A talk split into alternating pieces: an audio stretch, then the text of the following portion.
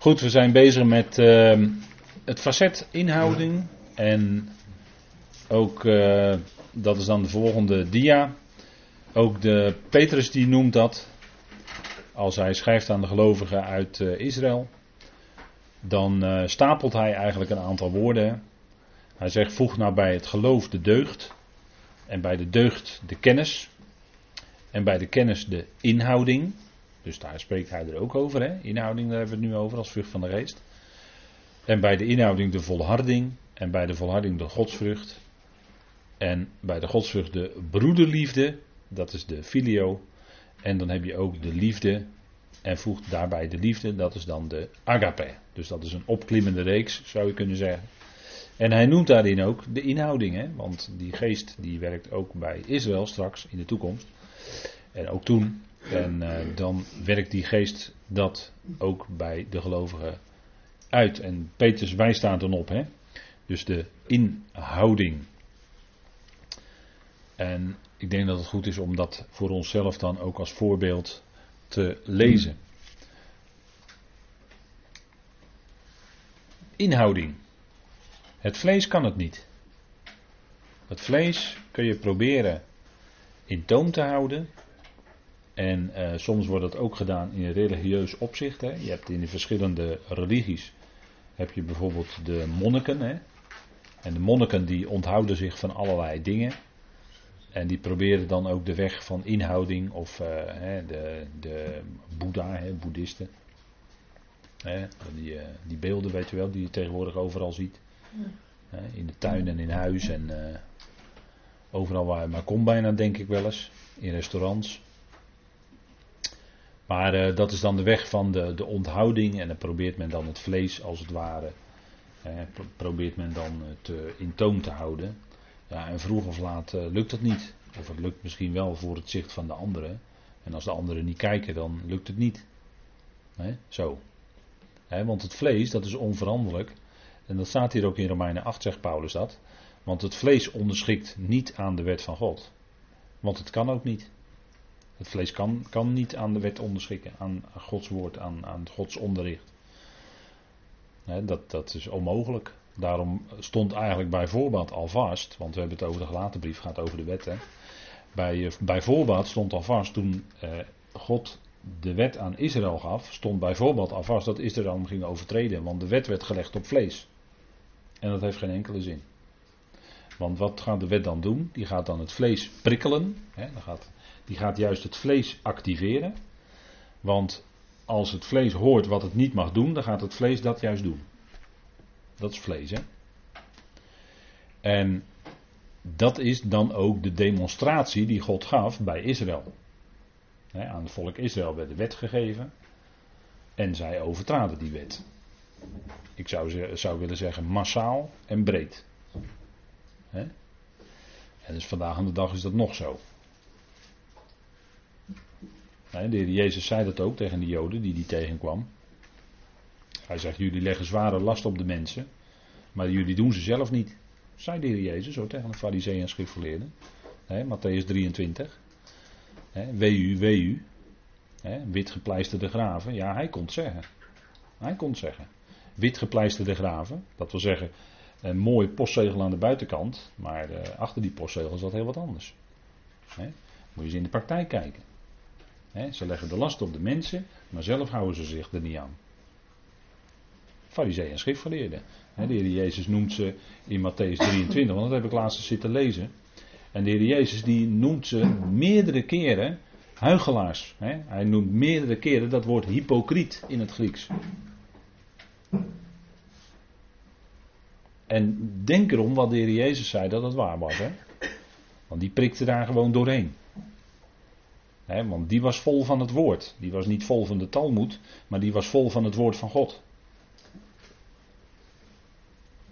hij kende de tenag tot en met. Dat was zijn passie, het woord van God. En het woord van God doen, uitleven.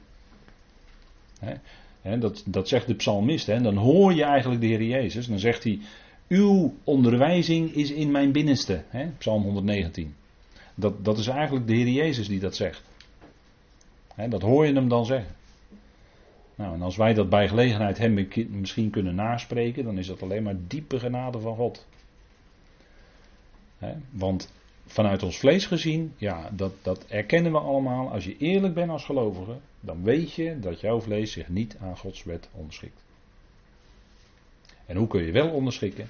Dat is als je verzegeld bent met de geest. En als Gods geest in je woont, als die geest van Christus in je werkt, dan kun je je wel onderschikken.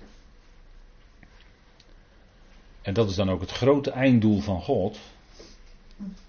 dat, eh, in, eh, in, eh, dat, dat vergeten mensen vaak. Dan hebben ze het over God alles in allen. Maar dan vergeten ze vaak erbij te zeggen dat daar een keer op 6, 7 het woord onderschikken wordt genoemd. Want daar, gaat, daar draait het allemaal op uit. Hè? Dat alle knie zich zal buigen. Dat allen dus ondergeschikt zullen zijn. Onderschikkend zullen zijn aan God. Dan is het vlees dus helemaal aan de kant. En dat dan is de geest volop aan het werk, om het zo maar te zeggen. Hè. Dat is onderschikking, want het leidt tot onderschikking van allen. En dat is ook een kenmerk van, van waar de geest van God werkt, daar is ook onderschikking. En waar, waar, het, uh, waar het vlees aan de gang is, ja, daar, wordt, daar is geen onderschikking. Die dingen kun je dan zo tegen elkaar wegstrepen, zeg maar. Dus eigenlijk ook is het dan weer niet zo moeilijk allemaal. Maar vlees kan zich er dus niet inhouden. En dat wordt wel tegen een opziener gezegd, in Titus 1. Want een opziener zou zijn gastvrij, welwillend, hè, daar hebben we het weer, hè, welwillend, dus inschikkelijk, verstandig, verstandig, hè, maar dan verstandig naar Gods woord, hè, rechtvaardig, heilig, hè, op God gericht. Apart gezet voor de dienst aan God, hè, zeg ik er altijd bij, heilig. Heilig is niet per se zonderloos. Maar heilig is apart gezet voor de dienst aan God. De voorwerpen in de tabernakel en in de tempel waren heilig. Nou, dat waren voorwerpen, maar ze werden wel heilig genoemd. Omdat ze apart gezet waren voor de dienst aan God. En een opziener zou zijn beheerst hè, of ingehouden. Dan heb je het woord weer. Nou, u ziet dat het, dat het alles te maken heeft met de werking van de geest van God. Dat een opziener daarin een voorbeeldfunctie heeft, om het zo maar te zeggen. Dus een opziener, degene die opmerkt, die op de gelovigen toeziet. Niet, niet van boven, niet op, niet van boven, want dan is het niet ootmoedig meer, maar die wel op de gelovigen ziet waar, om waar nodig te kunnen helpen. Hè, waar nodig te kunnen bijspringen. En ook, ook waar nodig, bij gelegenheid, het woord van God voor te houden. Hè, eronder te houden. Dat, is, dat is dan een opziener die misschien wat meer aan pastoraal werk doet. Nou, die houdt in dat pastorale werk, houdt die opziener dat woord van God er ook onder. dat is heel belangrijk, want daar, je kunt alleen maar goed pastoraal werk doen als het is helemaal vanuit het woord. En dat, want dat, de brieven van Paulus zijn de meest pastorale van de hele schrift.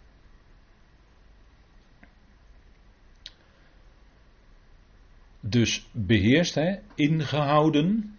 Dus dat is uh, wat, wat een opziener ook zou zijn. Hè. En die kan dus niet uh, in, in bij gelegenheid uh, heel onbeheerst en reageren. Maar zou altijd kenmerkend zijn, zachtmoedigheid, geduldig, ingehouden. En waar nodig inderdaad ook het woord neerleggen. Maar dat doen ook weer met zachtmoedigheid. Hè? Dat zagen we aan het begin van de avond. Goed. Dan weer een tekst uitgelaten 5, want dat is het tekstverband tenslotte hè, waar we in zitten. Hoe kun je het vlees beheersen? Nou, dat is, uh, het vlees beheersen is eigenlijk niet echt goed mogelijk. Hè? Uh, zodra je dat gaat proberen, dan, dat, hè, dan, dan gaat dat hem niet worden dus, hè, als je het vlees gaat beheersen. Maar wel, als je door de geest laat leiden, indien jullie echter door de geest geleid worden, zegt Galaten 5 vers 18, zijn jullie niet meer onder de wet. Dat is juist het punt hè, waar Paulus op wijst. De gelaten brief spreekt over een leven in genade, dus niet onder de wet, maar een leven dus geleid door de geest van God. En dat, staat, dat zegt gelaten 5 vers 18. Indien jullie echter door de geest geleid worden, zijn jullie niet meer onder wet.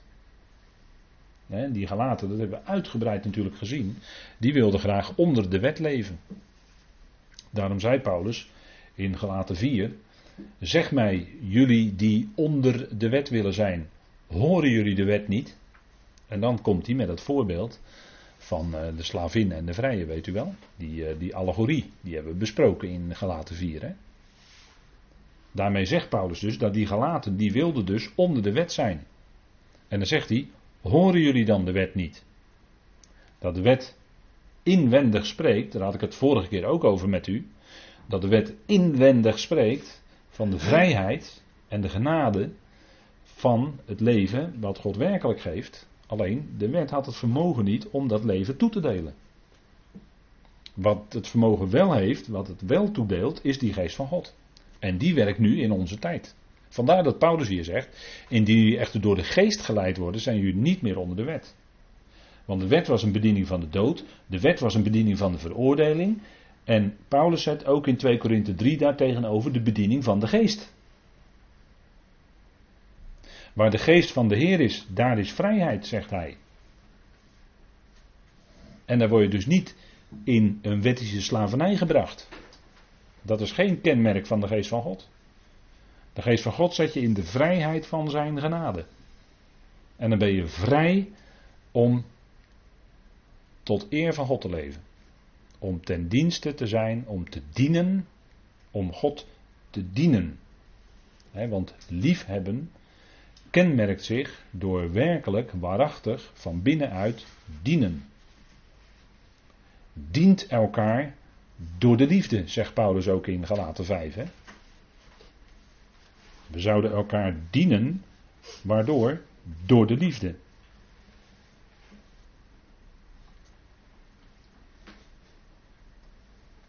Dat zegt Paulus in vers 13, hè? Galaten 5, vers 13. Want jullie, zegt Paulus, Galaten 5, vers 13. Want jullie werden tot vrijheid geroepen, broeders. Alleen niet de vrijheid tot aansporing voor het vlees. En volgens mij hebben we het daar vanavond over. Maar dient door de liefde elkaar als slaaf. Dus liefhebben, dat uit zich in dienen, in willen dienen. En dat is tegelijkertijd natuurlijk een ootmoedige houding. Als je een hoogmoedige houding hebt, wil je niet dienen. Ik kan het ook dus even omdraaien hè, voor het contrast. Maar een deemoedige, een ootmoedige houding kenmerkt zich door dienen. En dan is het ook de liefde van God aan het werk. En dat is het punt, hè. En dat zegt Paulus ook in, uh, in vers 13 hè, van later 5. Dient elkaar door de liefde. Hè, dient elkaar als slaaf door de liefde. Nou, dat is het. Kijk, wat je dan krijgt, ik had het eerder vanavond over die, uh, over die puntigheden, hè, die stekels die mensen kunnen opzetten. Hè, dus weer even de contrast. Hè. Vanavond steeds kijken we naar dan weer het een, hè, hoe het vlees zich gedraagt, en dan weer het andere, hoe dat dan werkt bij de geest. Hè. Als, steeds als die tegenstelling, hè, zodat het voor u, hoop ik, een beetje duidelijk wordt. Nou, je niet kunnen inhouden, dat is door het vlees. Hè. En, en wat kan er onder gelovigen ook zijn? Dat zegt Paulus in Efeze 4, vers 31. Hè? Anders zou hij het niet zeggen natuurlijk. Laat alle bitterheid. Dat is een proces wat van binnen begint. Dat zit van binnen te vroeten. Als je ergens bitter of verbitterd over bent. Dat is een proces van binnen. En gramschap. Dat zit ook nog van binnen. En toren. Dan, dan gaat, het al aardig, uh, gaat het al aardig koken, zeg maar, bij je van binnen. En dan, dat uit zich dan in geroep, dan komt het naar buiten. Dan komt het naar buiten. Dan gaan mensen dingen roepen. En lastering, daar hadden we het al eerder over vanavond. Hè? Lastering. Mensen beschadigen door wat je zegt. Of de, de een beschadigt direct de ander. Of die ander wordt beschadigd in een gesprek waar het gaat over die ander tussen twee gelovigen. Kan allemaal, hè? Lastering. En dan komt er dus wat van binnen zit. En waarvan Paulus zegt: laat dat van jullie weggenomen worden. Tezamen met al het kwade, dus die bitterheid, gramschap en toren, dat zijn vormen van kwaad. Want anders zou Paulus niet zeggen, tezamen met al het kwaad. En hij zegt, laat dat dan van jullie weggenomen worden. Hoe? Nou, door de geest. Want het vorige vers ging erover, Efeze 4, vers 30. Bedroeft de Heilige Geest van God niet. Nou, als deze dingen wel onder gelovigen gebeuren, wat gebeurt er dan? Dan wordt de Heilige Geest van God bedroefd. Want dat is de context hè, van dit vers. Ik citeer het nu uit mijn hoofd, maar laten we dan maar even met elkaar lezen. Efeze 4. want dit gebeurt natuurlijk onder gelovigen, anders zou Paulus het niet zeggen.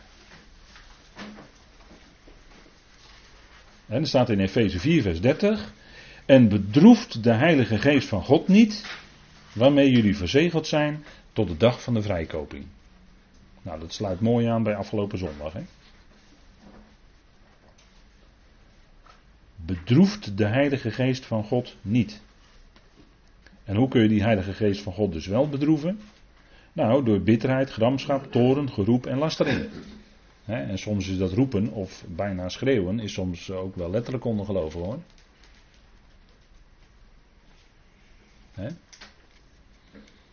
Ja, je maakt wat mee soms hoor.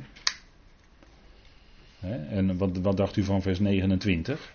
Laat geen enkel bedorven woord uit jullie mond uitgaan, maar spreekt indien er een goed woord is voor de benodigde opbouw. Kijk, dat zijn, dat zijn die verschillen. Hè? En hoe bedroef je dan de Heilige Geest? Nou, door die bedorven woorden die uit je mond uitgaan. ze kunnen mooi klinken, maar het kunnen ondertussen bedorven woorden zijn. Maar woorden tot opbouw. Hè? Spreek je dan woorden tot opbouw onder elkaar. Tot opbouw van die ander. Zijn nou jouw woorden tot opbouw. Alles wat is tot opbouw van de gemeente, dat is nuttig, zegt Paulus. wat nuttig is, is tot opbouw van de gemeente. Wat tot opbouw van de gemeente is, is nuttig. Nou, dat zijn deze woorden, dat zijn die goede woorden tot opbouw, opdat degene die het horen genade ontvangen. En dat andere, wat Paulus noemt, hè, wat allemaal eerst de mond uitgaat, hè, wat eerst van binnen zit te koken en te borrelen, dat komt er dan een keer uit natuurlijk. Hè, of ja, helaas eh, natuurlijk zeg ik dan, maar het punt is dat wij natuurlijk door die geest van God, als je daar je oren aan te luisteren legt, dan, uh, dan, komen er, dan gaan er op de duur andere woorden uit je mond komen. Want dan gaat zich van binnen iets vormen en gaat groeien als vrucht in je leven. En dan komen er andere woorden uit je mond. En anders bedroef je die geest van God, dan trekt hij zich terug. in, je, in je binnenste. Dan gaat hij als het ware in je, in je hart in een hoekje zitten. om het maar even plastisch voor te stellen. Maar dan trekt hij zich terug. Maar als je die ander, als je bezig bent tot opbouw, dat die vrucht gaat groeien, ja, dan krijgt die geest ook in jouw leven meer ruimte. En we zouden aan de geest de ruimte geven in ons leven, niet aan het vlees. Als gelovigen. Nou, dat is wat Paulus aangeeft. Hè? Kijk, die stekels die mensen kunnen opzetten, die uiten zich dan in die woorden die soms echt letterlijk geroepen worden. Kaleo, die geroepen worden, lastering. En zegt Paulus, nou laat het van je afnemen. Laat het van je afnemen. Vul je met die woorden van verzoening. Vul je met de woorden van het geloof. En ik, eh, ja, soms, soms dan uh, hoor je dat wel eens, ja, steeds dat wijzen op dat woord van God, daarna te horen, dat is enorm belangrijk. Waar voed je je mee? Waar voed je je mee? Voed je nou die witte hond in je leven of die zwarte hond? Nou, als je je voedt met, met die woorden van het geloof en van het ideale onderricht van Paulus, moet jij kijken wat er dan in je binnenste gebeurt. En moet jij kijken wat voor andere woorden er dan uit je mond komen over anderen. Dan spreek je woorden tot opbouw. Dan spreek je woorden met genade erin. Laat het woord van Christus rijk in jullie inwonen, zegt Paulus ook. Colossense 3, vers 16. Alsjeblieft. Laat het woord van Christus rijk in je inwonen. Waarom? Omdat je dan die denkzin van Christus in je gaat ontwikkelen. Die denkzin van Christus. Die vol is van de liefde, die vol is van de geest van God. Laat die tot ontwikkeling komen in je. En dan komen er ook andere gedachten in je en dan komen er ook andere woorden uit. En dat is, hè, want woorden die dragen ver hoor. Je kan uh, iemand uh, een afranseling met woorden geven, maar dat zal diegene zich nog lang herinneren hoor. Want woorden die, die, blijven, die blijven hangen. Nou, kijk, laat dat dus allemaal van je worden weggenomen, zegt Paulus. Tezamen met al het kwaad. En uh, geef die geest de ruimte, dat die geest tot ontwikkeling, als het ware tot ontwikkeling komt, om het maar heel menselijk en psychologisch te zeggen. Sorry.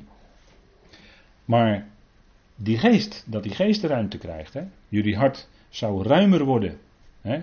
Paulus zegt naar de Corinthiërs toe, ons hart is ruim naar jullie toe, maar jullie hart, daar, daar zit het kennelijk anders mee, helaas.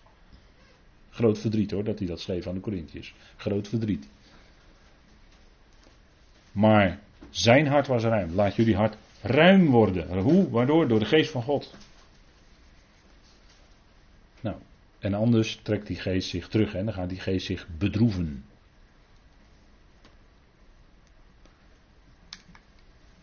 Je inhouden door de geest. Paulus schrijft, en dan blijven we nog even hangen in Efeze. Wandelt als kinderen van het licht. Dat is een prachtige beeldspraak licht is uh, wat God geeft. Hè? God is licht. En de Heer Jezus Christus kon ook zeggen van zichzelf: Ik ben het licht van de wereld. Hè, Johannes staat dat, hè? Johannes 9, toen hij die man die vanaf zijn geboorte blind was, genas.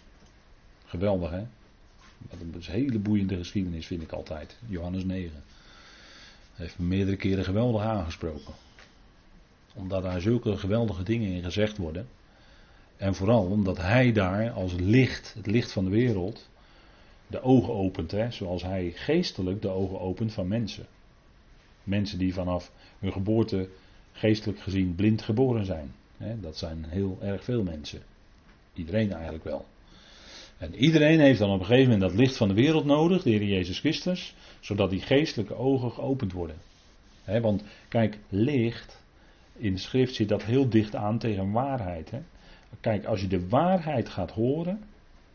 En die geest van God in, in, die werkt in je, dan weet je dat. Dan weet je dat dat de waarheid is. Dan weet je het gewoon. En daar ben je dan ook nooit meer. Hè, eigenlijk. En als je dat uit ervaring kan zeggen, is dat heerlijk. Daar ben je ook nooit meer van af te brengen. En die waarheid wordt hier ook genoemd. Hè? Kijk, maar met waarheid komt ook licht. Want als je de waarheid gaat zien, vandaar het woord zien, dan ontvang je dat licht en dan heb je ineens zicht op hoe de dingen werkelijk zitten. En dat maakt die waarheid duidelijk. Hè? Dus daarom zegt Paulus, nou, wandelt als kinderen van het licht. Je hebt dat licht, je hebt die waarheid leren kennen. Wandel daarnaar in je leven. God geeft je dan licht op je levensweg. Want de vrucht van het licht, en dat kun je ook zeggen de vrucht van de geest, want God is licht en God is geest. Dus dat zit allemaal heel dicht bij elkaar natuurlijk. alleen door de geest kunnen je ogen geopend worden. Paulus bidt dan ook om verlichte ogen van jullie hart. hij verlicht de ogen van jullie hart, zodat je licht hebt in je ogen, geestelijk gezien dan. Dat je het gaat zien. Die bestaat in alle goedheid, gerechtigheid en waarheid. Nou, als je daarin wandelt, als je wandelt als kinderen van het licht, dan is daar in je leven die vrucht van het licht. Dat is een kostelijke vrucht. Hè. In de natuur is het ook zo dat verreweg de meeste vruchten kunnen alleen maar groeien met licht. Dat is niet altijd zo, er zijn uitzonderingen, maar die bevestigen de regel. iedere, bijna alles heeft licht ook nodig, naast water heeft ook licht nodig om te kunnen groeien, om vrucht te kunnen zetten. Nou, die bestaat in alle goedheid, gerechtigheid en waarheid. Kijk, wat is nou waar? Waar is datgene wat Gods woord zegt? Uw woord is de waarheid. En Paulus leerde aan Timotheus dat hij dat woord van de waarheid, dat hij het woord dat voortkomt uit de waarheid, dat hij dat recht zou snijden. Timotheus. En hij moest blijven bij die woorden die hij van Paulus gehoord had. Die gezonde woorden. Heb een voorbeeld van gezonde woorden die je van mij hebt geleerd, zegt hij tegen Timotheus. En dat is de waarheid. Dat is die waarheid die voor vandaag geldt. De waarheid is niet van uh, iedere gelovige heeft een eigen opvatting en dus een eigen waarheid. Zo is het niet. Zo is het niet. Gelukkig niet zeg. Gelukkig hebben we die baken van Gods woord. Dat is ons lichtbaken. Hè? Daar varen wij bij. Daar varen wij wel bij. Hè, want daar gaat het om. Het gaat om dat licht van het woord. Dat dat schijnt in je leven. Die uitspraken van God. En daar, daar, daar, daar kun je als mens uh, gelukkig niet tegenop hoor. Die uitspraken die staan en die blijven gewoon staan. Dat blijft gewoon waar. Hè? Die waarheid is namelijk onveranderlijk. Is Gods woord is onveranderlijk waar. Dat blijft waar. Dat was gisteren waar, is vandaag waar en zal morgen ook waarheid blijken te zijn. En uh, dat, dat geldt natuurlijk voor een heleboel dingen. Maar we zouden dan ook wandelen naar dat licht wat we hebben ontvangen. Wandelen naar die waarheid die we uit Gods woord geleerd hebben. Dat is, dat is uh, denk ik voor ons opnieuw weer 1 plus 1 is 2. Hè? Maar het bestaat in alle goedheid, gerechtigheid en waarheid. Hè? Dat in je leven, als dat in je leven tot uitdrukking komt, dan uh, gaat daar ook iets van uit. En dan zegt Paulus, tegen zulke dingen is de wet niet. Hè, tegen die hele vrucht van de geest, die hij dan net opgezond heeft. Kijk, daarvan zegt hij, daartegen is geen wet. Want dat is juist datgene waar de wet innerlijk ook van spreekt, van die dingen. Het doel van de aanwijzing, het doel van het gebod, is liefde. En de wet, die wees daar ook op. Je zult God liefhebben boven alles en je naaste als jezelf. Maar die wet gaf vervolgens de kracht niet om te kunnen liefhebben, want die wet was zwak door het vlees.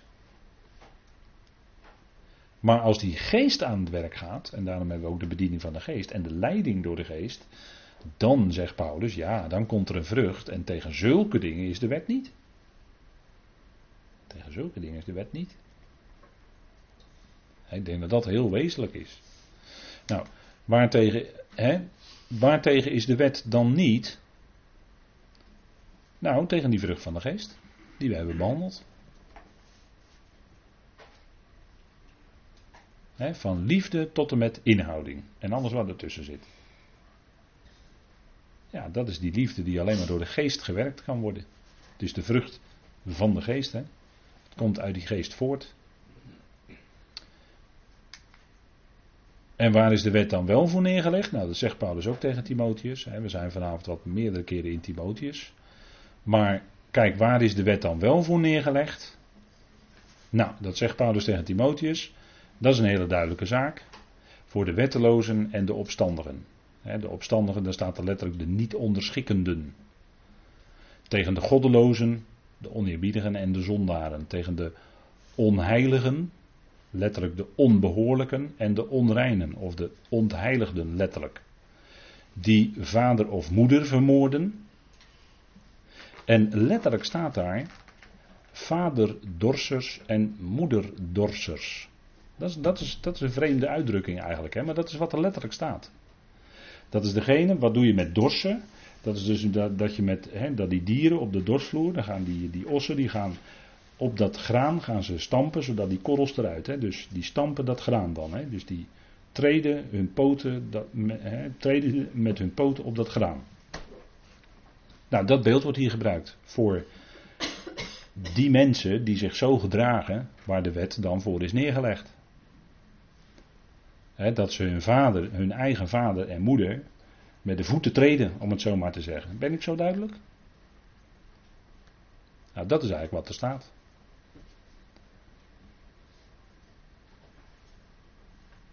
En nou, ik denk dat het, dat, dat het toch wel weer erg duidelijk is dan. Hè? als je dan, ik heb dan gelijk zo'n beeld van zo'n dorsvloer van Arauna en zo erbij. Maar goed, dat is natuurlijk weer heel wat anders. Maar ik denk dat het een heel duidelijke beeldspraak is hè, die Paulus hier gebruikt. dus in de praktijk op die wijze met je eigen vader en moeder omgaan. Nou, dan heeft hij het over waar is de wet nog meer voor neergelegd? Voor doodslagers, moordenaars, ontuchtigen, hoereerders, die met mannen liggen, mensenhandelaren, kidnappers, leugenaars, mijnedigen, degene die mijn plegen, en die er iets andersoortigs is, of licht eigenlijk staat er dan letterlijk, indien er iets andersoortigs ligt tegen het gezonde onderricht. En dat gezonde onderricht hoorde, hij van de apostelen. Nou, hier is een. U ziet dat dit ook weer een heel bedenkelijk rijtje is, wat hier genoemd wordt door Paulus. En daar is, wat de, daar is natuurlijk waar de wet van spreekt. En wat, uh, hè, als, als, uh, als iemand onder de wet geleefd heeft, dan zal dat bij, en hij sterft als een ongelovige, dan zal dat ook bij de grote witte troon, zal dat dan ook tegen die persoon spreken. Hè? Kijk, degenen die zonder de wet geleefd hebben en gezondigd hebben, die zullen zonder wet gericht worden, zegt Paulus in Romeinen 2. Maar degenen die onder de wet gezondigd hebben, die zullen door de wet geoordeeld worden. Dus daar zal bij de grote witte troon ook nog eens een keer de wet, je wist toch van de wet? Nou, die gaat dan tegen je spreken. Bij de grote witte troon. Zegt Paulus, hè? In Romeinen 2. Nou, en dat, de, de wet legt dus wel de vinger bij al die zaken Waarvan God zegt, ja, dat is, uh, dat is niet naar God. Hè? Dat is niet in overeenstemming met God. Nou, dat is wat Paulus hier dan even noemt. Hè? En uh, ik ga even afgezien van het hele tekstverband hier, want dat, daar zouden we een paar avonden nog apart over kunnen spreken met elkaar. Maar dit is wat, waar de, waar de wet dus voor is neergelegd, hè? onder meer. En dan kunt u nog wel wat aanvullen misschien, maar Paulus is toch wel erg duidelijk zo. Maar inhouding, hè, als je je kan inhouden, dat we zeggen dat het vlees in jouw leven niet, maar de liefde wel, optreedt, ja, dan, dan lees je in 1 Corinthië 13 geweldige dingen. De liefde handelt niet ongepast. Zoek niet haar eigen, tussen haakjes belang erbij, voor de duidelijkheid. De liefde wordt niet verbitterd, daar hebben we het net ook al over gehad, hè, met die stekels, weet u wel. Die bitterheid en die gramschap en zo. Hè. Nou, de liefde wordt niet verbitterd. En de liefde rekent het kwade niet aan. dat, dat, is natuurlijk geweldig, hè, wat hier staat in 1 Corinthië 13. Dat is natuurlijk geweldig. En denkt u als mens van dat is onmogelijk. Ja, maar nee, wacht even, door de geest. Dat is die bijzondere kracht die in ons werkt. Die kracht van God. dat, is, dat gaat boven, inderdaad boven het menselijke uit, zeker, zeker. Maar dat is een enorme kracht. Ja, en als dit dan gaat werken in je leven, dan moet je eens kijken. Dan kun je ook nog lekker slapen. En om het af te ronden vanavond, het vlees, hè. Kunnen we het vlees beheersen? Nou, daar hebben we vanavond al bestilstaan. Wij kunnen dat uit onszelf niet beheersen. Nee. Kunnen, moeten we het vlees gaan bestrijden? Nee, ik raad u dat absoluut niet aan, want die strijd gaat u altijd verliezen. Dat doen mensen op 1 januari. Hè? Dan gaan ze stoppen met roken en zo. En 5 januari roken ze weer. Weet u waarom? Waarom dat ze het vlees gaan bestrijden. Even een simpel voorbeeldje natuurlijk. Maar dat gaat hem dus niet worden. Want dan probeer je dus uit eigen kracht. Probeer je het vlees te cureren. Probeer je het vlees te. Heeft geen enkele zin. Je besteedt dan ook nog veel te veel aandacht aan het vlees. Moet je ook niet doen. Juist niet. dat zegt Paulus hier. Wie nu van Christus Jezus zijn, kruisigen het vlees. Als een tijdloos feit. Een aorist staat hier. Niet hebben het vlees gekruisigd. Nee, er staat kruisigen het vlees. Als een feit. Dat geldt dus elke dag. Tezamen met de hartstochten en begeerten. al die passies van het vlees. Paulus zegt aan het kruis ermee. En het daar ook laten. niet, niet er weer van afhalen, maar het daar laten. En, en eh, vorige keer heb ik gezegd het volstrekt, maar dan ook volstrekt negeren. Het vlees. Geen aandacht geven, want dan ben je weer bezig die zwarte hond te voeden. Maar die moet je gewoon geen voeding geven. Nou, dan, dan, weet u wat er vanzelf met die hond gaat gebeuren. Nou, dat, dat is het, hè. Wie nu van Christus Jezus zijn, kruisigen het vlees. Nou, dat is in, in weerklank van Romeinen 6 ook, hè. Dat onze oude mensheid gezamenlijk met Christus gekruisigd is. Dat is de diepe doorwerking van het kruis in de brieven van Paulus. Dat is wat Paulus allemaal schrijft. En daarom is die boodschap van Paulus ook niet naar de mens. Niet naar de oude mens bedoelt hij dan, want die is namelijk mede gekruisigd. En dat vindt die oude mens niet zo prettig. En daarom is het evangelie van Paulus vaak niet zo populair onder gelovigen, om het maar eens zo te zeggen. maar dit is de prediking. Het evangelie van Paulus maakt een radicaal einde aan de oude mens. Aan het kruis ermee. Het vlees aan het kruis ermee. En dan krijgt het geen kans. Nou, dat is de prediking van ook gelaten 5. Hè? En dan die, die kostelijke vrucht. En dan eindig ik vanavond met wij zijn van Christus Jezus. Uitroepteken wil ik daar graag achter zetten. Wij zijn van Christus Jezus. Wij zijn niet van de wereld, maar wij zijn van Christus Jezus. En dat is dus niet lid, lid zijn van een of andere club of lid zijn van een of andere vereniging, maar we zijn leden van Christus. Dan heb ik het even ook helemaal bijbels hopelijk gezegd. En dan is het leven door de geest. Andere manier is er niet. Volgens de grondregels van de nieuwe schepping. Daar hebben we het vanavond over gehad, maar daar zullen we volgende keer dan dieper op ingaan. Want die grondregels die hebben we al aardig besproken inmiddels hoor. In de gelaten brief. De grondregels van de nieuwe schepping, daar is Paulus mee bezig. En dat is geweldig. Dat is heel wat anders dan die oude schepping. Goed, ik wil het hierbij laten voor vanavond.